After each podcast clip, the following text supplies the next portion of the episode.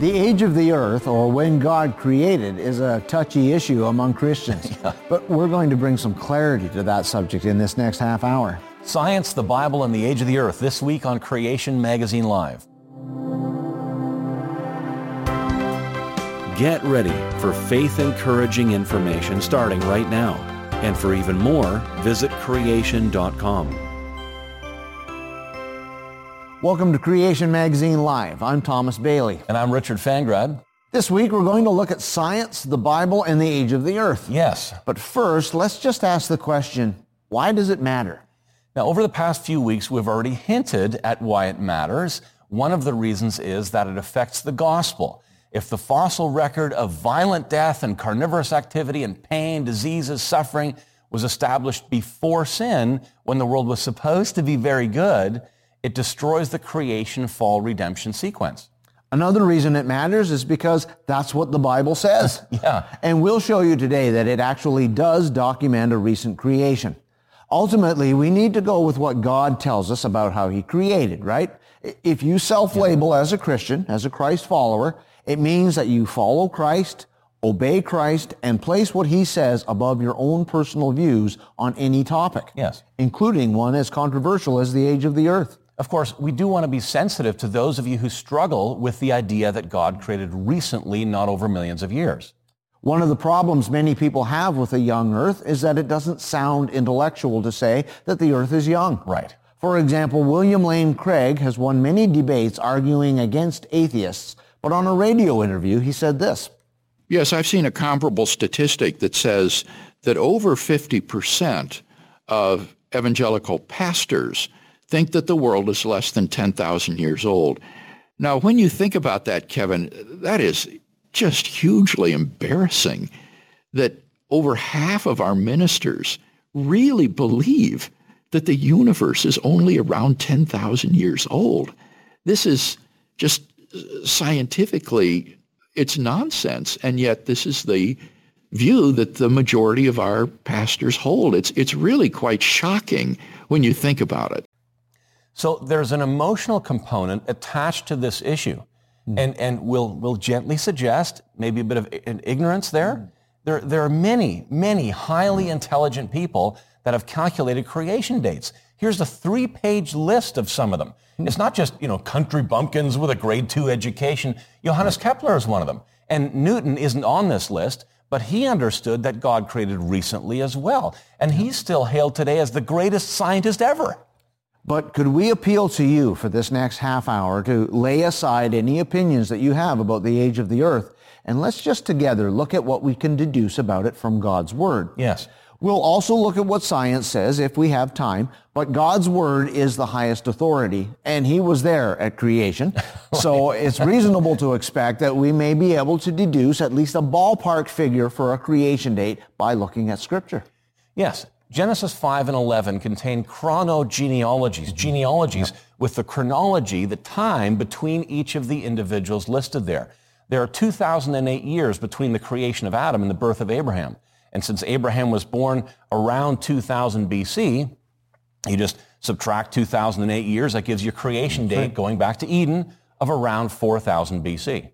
The precision of that date obviously depends on when Abraham was born and a few more years can be added because of the, the chronogenealogies are accurate to within one year of the event. Yeah. For example, we know that Adam was born, was 130 years old when he fathered Seth, but we don't know if he was 130 and three months or just shy of 131. Right. Yeah. If all of the numbers recorded were just shy of their next birthday, like, like for instance, if Adam was 130 and 11 months when he fathered Seth, and Seth was 105 and 11 months when he mm-hmm. fathered Enosh, and so on. Almost another mm-hmm. full year could be added to each generation. Right. Since Abraham is the 19th generation after Adam, it means the range of years between the two would be 2008 to 2026 years. That's 2008 plus up to less than 19 years. Right. So given the biblical data, creation took place between 2008 and 2026 years before Abraham was born. Now, a common argument brought against this sort of straightforward addition mm. is that there are gaps in the genealogies, like there are gaps in the genealogy in Matthew, for example.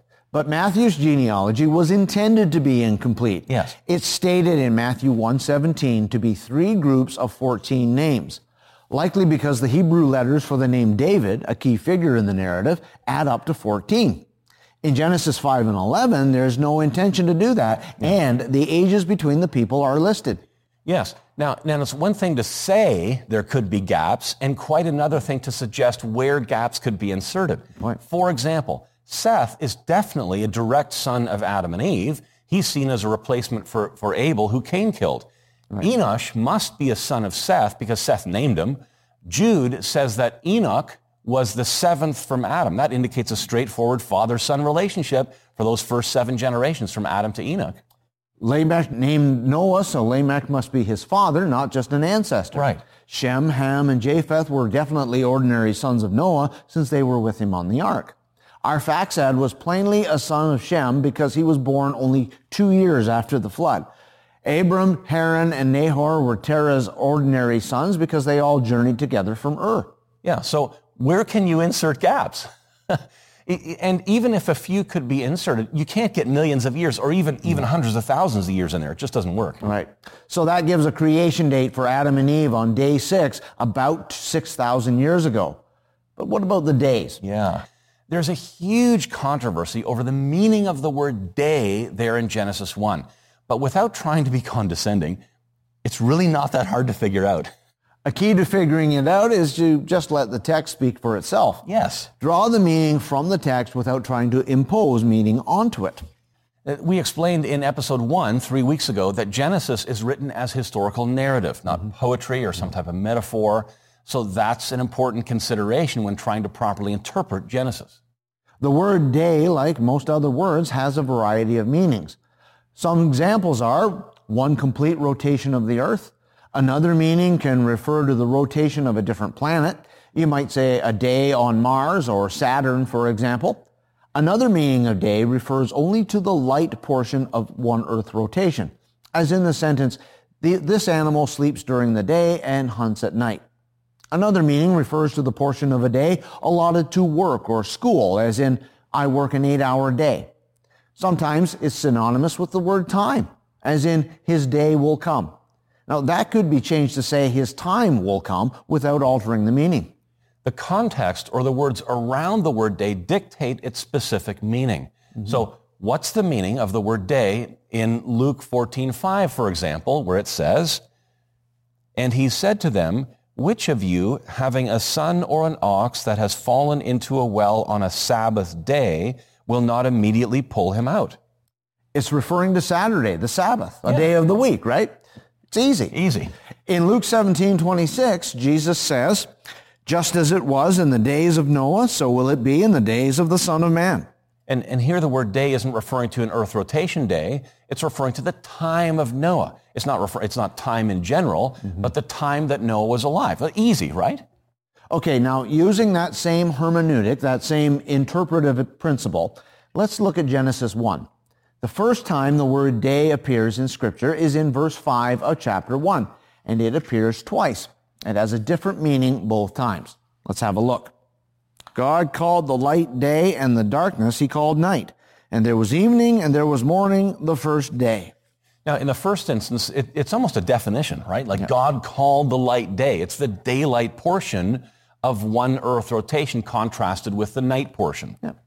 Well, then in the second instance, from the context, the only meaning that it can have is that of an earth rotation day. Right. From the text, you cannot make it say something other than a uh, normal day of about 24 hours. You see that? Without twisting the text to try to force some other meaning, God created in six earth rotation days. It's as plain as day, really. Oh, good grief.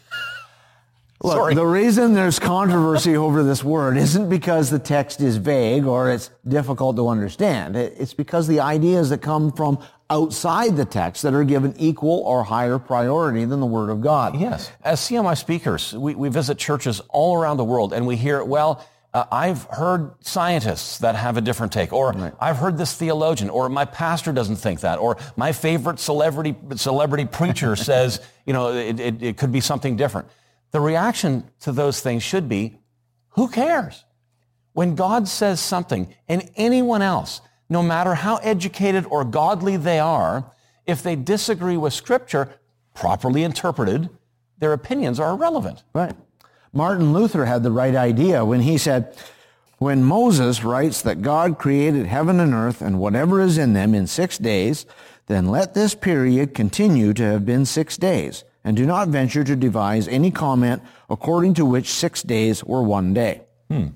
In Martin Luther's time, or sorry, Martin Luther's day, 500 years ago, some in the church have concluded that God made everything in one day. Yes. Now, we have sort of the opposite problem right. today. but Luther said, no, the text says six days. And the next part is great. But if you cannot understand how this could have been done in six days, then grant the Holy Spirit the honor of being more learned than you are. nice. Another objection we hear all the time is that the Genesis days could be longer because 2 Peter 3 verse 8 says, but do not overlook this one fact, beloved, that with the Lord one day is as a thousand years. So people think a day could be stretched out.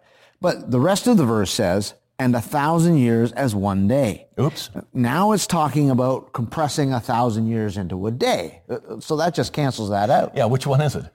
also, this has nothing to do with the creation days. Right. It's not defining a day because it doesn't say a day is a thousand years. The correct understanding is, is once again derived from the context that the Apostle Peter's readers shouldn't lose heart because God seems slow at fulfilling his promises because he's patient. Mm-hmm. And, and also because he's not bound by time as we are. That's the context there.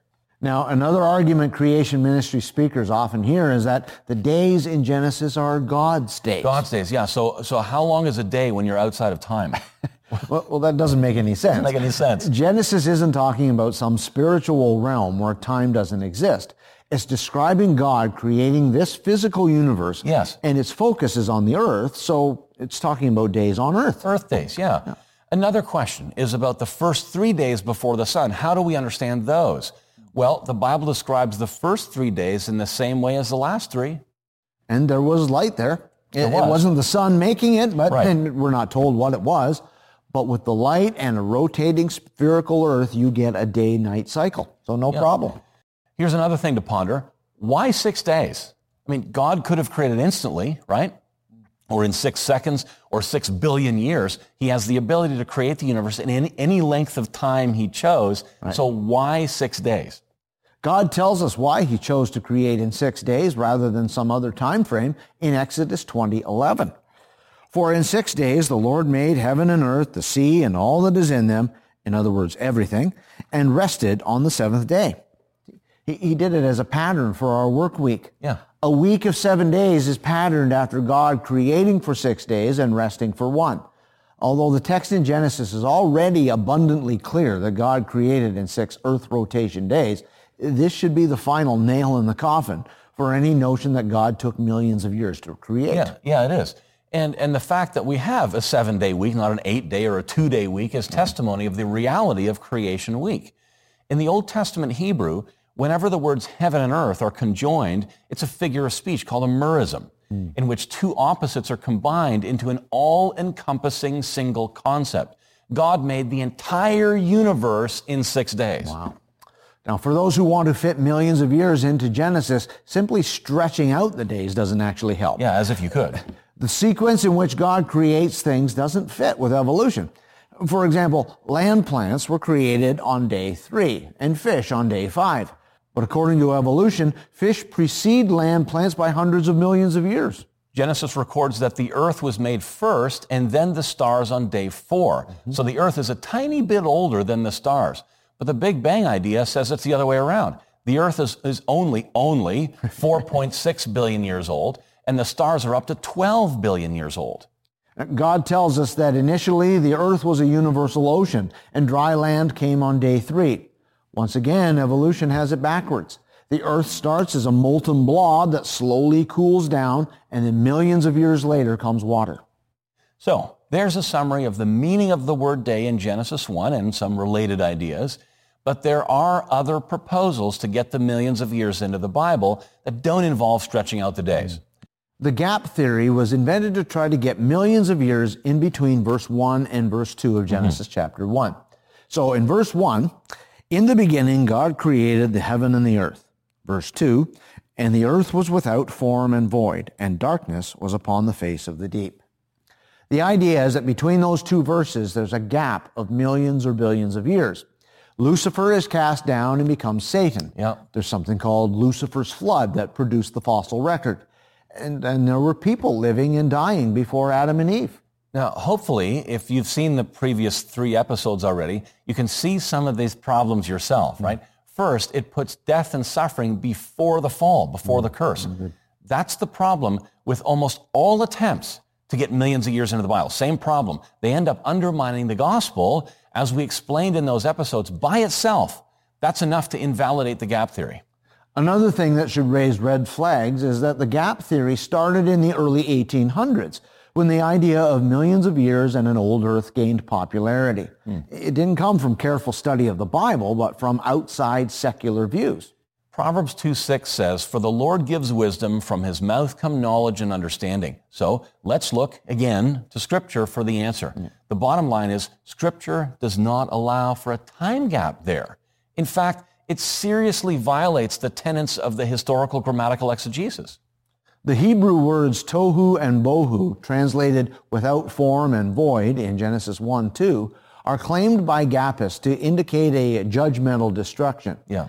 But tohu occurs several times in the Bible in which it is used in a morally neutral state, describing something that's unfinished but not necessarily evil. Hebrew scholars and the church have for centuries taken the view that Genesis 1 2 is not a scene of judgment or an evil state created by the fall of angels, mm-hmm. but a description of the original, yet to be completed state of the universe. Waw is the name of a Hebrew letter which is used as a conjunction. It can mean and, but, now, then, and a, and a few other things, depending on the context and the type of waw involved. Now here, you, you see it here at the beginning of verse 2. This type of waw is a waw disjunctive because it's followed by a non-verb. It introduces a parenthetic statement. It's alerting the reader to put the following passage in brackets as if it were a, a descriptive phrase about the previous noun. It doesn't indicate something that's following in a time sequence. Right. Now, this would have been indicated by a different Hebrew construction called the waw consecutive, where waw is followed by a verb. So grammatically, it's not possible to put a, a time gap in there. Yeah, another thing Gappists point to is the word replenish that you see mm. there in Genesis 1:28. Today, in English, that word means refill. Well, if, if Adam and Eve were commanded to refill the earth, there must have been people living and dying before them at some point. Humans died before Adam sinned. Oops. Yeah, yeah. The, but the Hebrew translated replenish in the King James Version means to fill, not refill. The Hebrew means fill. In the 1600s in English, that's what the word replenish also meant. But that word has changed meanings in English, so it's no longer an accurate translation today. It was in the 1600s. And there are other problems with the gap theory, but those are enough that hopefully you can see it's an attempt to get millions of years into the Bible that doesn't work. It doesn't work, yeah.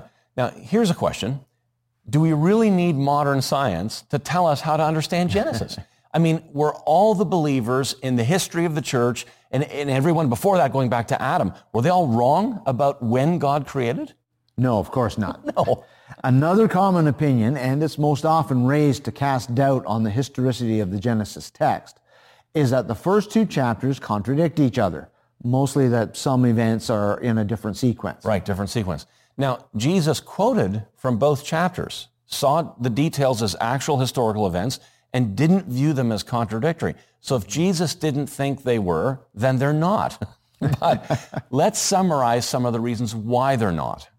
Genesis 1 says that land animals were made before Adam and Eve.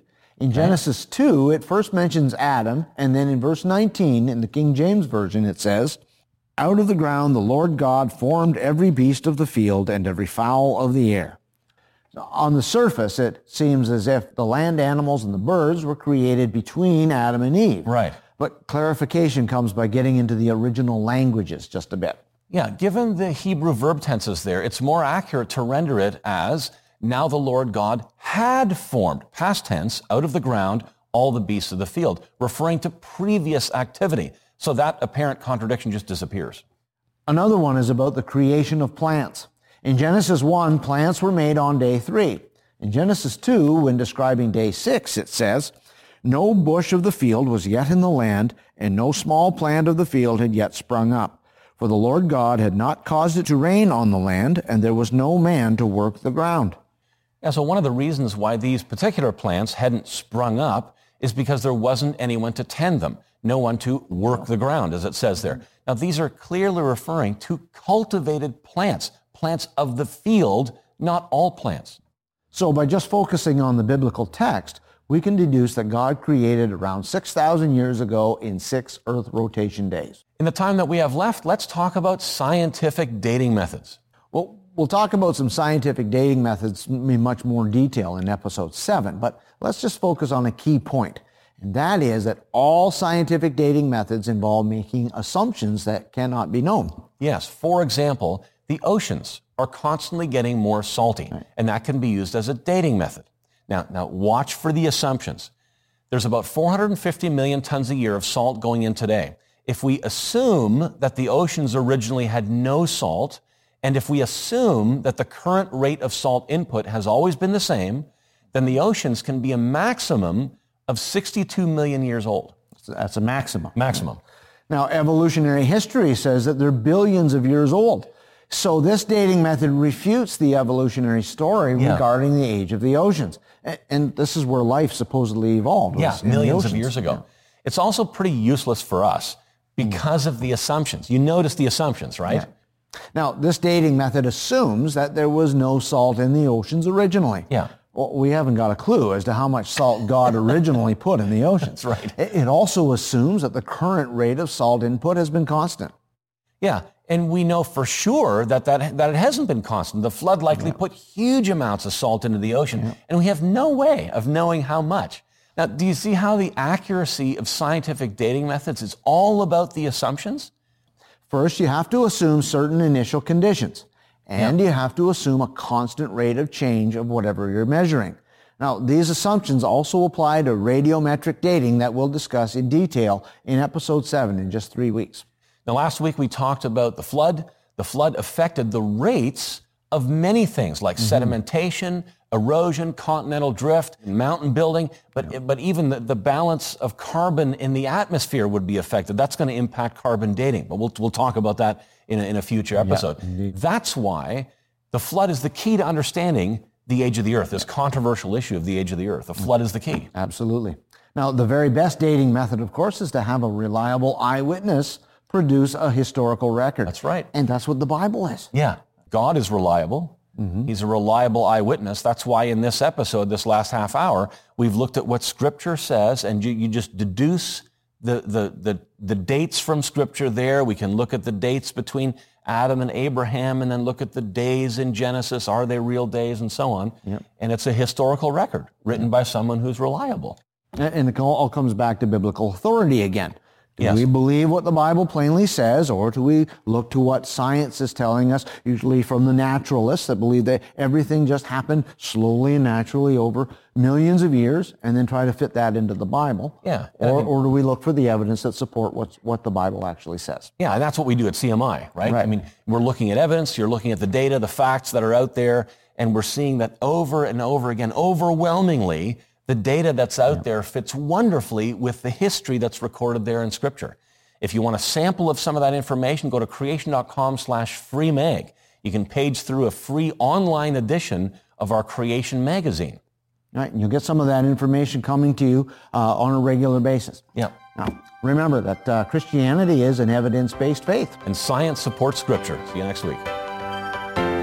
You've been listening to the podcast version of Creation Magazine Live, produced by Creation Ministries International. With offices internationally and more scientists on staff than any Christian ministry, you can find loads of faith supporting articles on our massive website, creation.com. Check it out.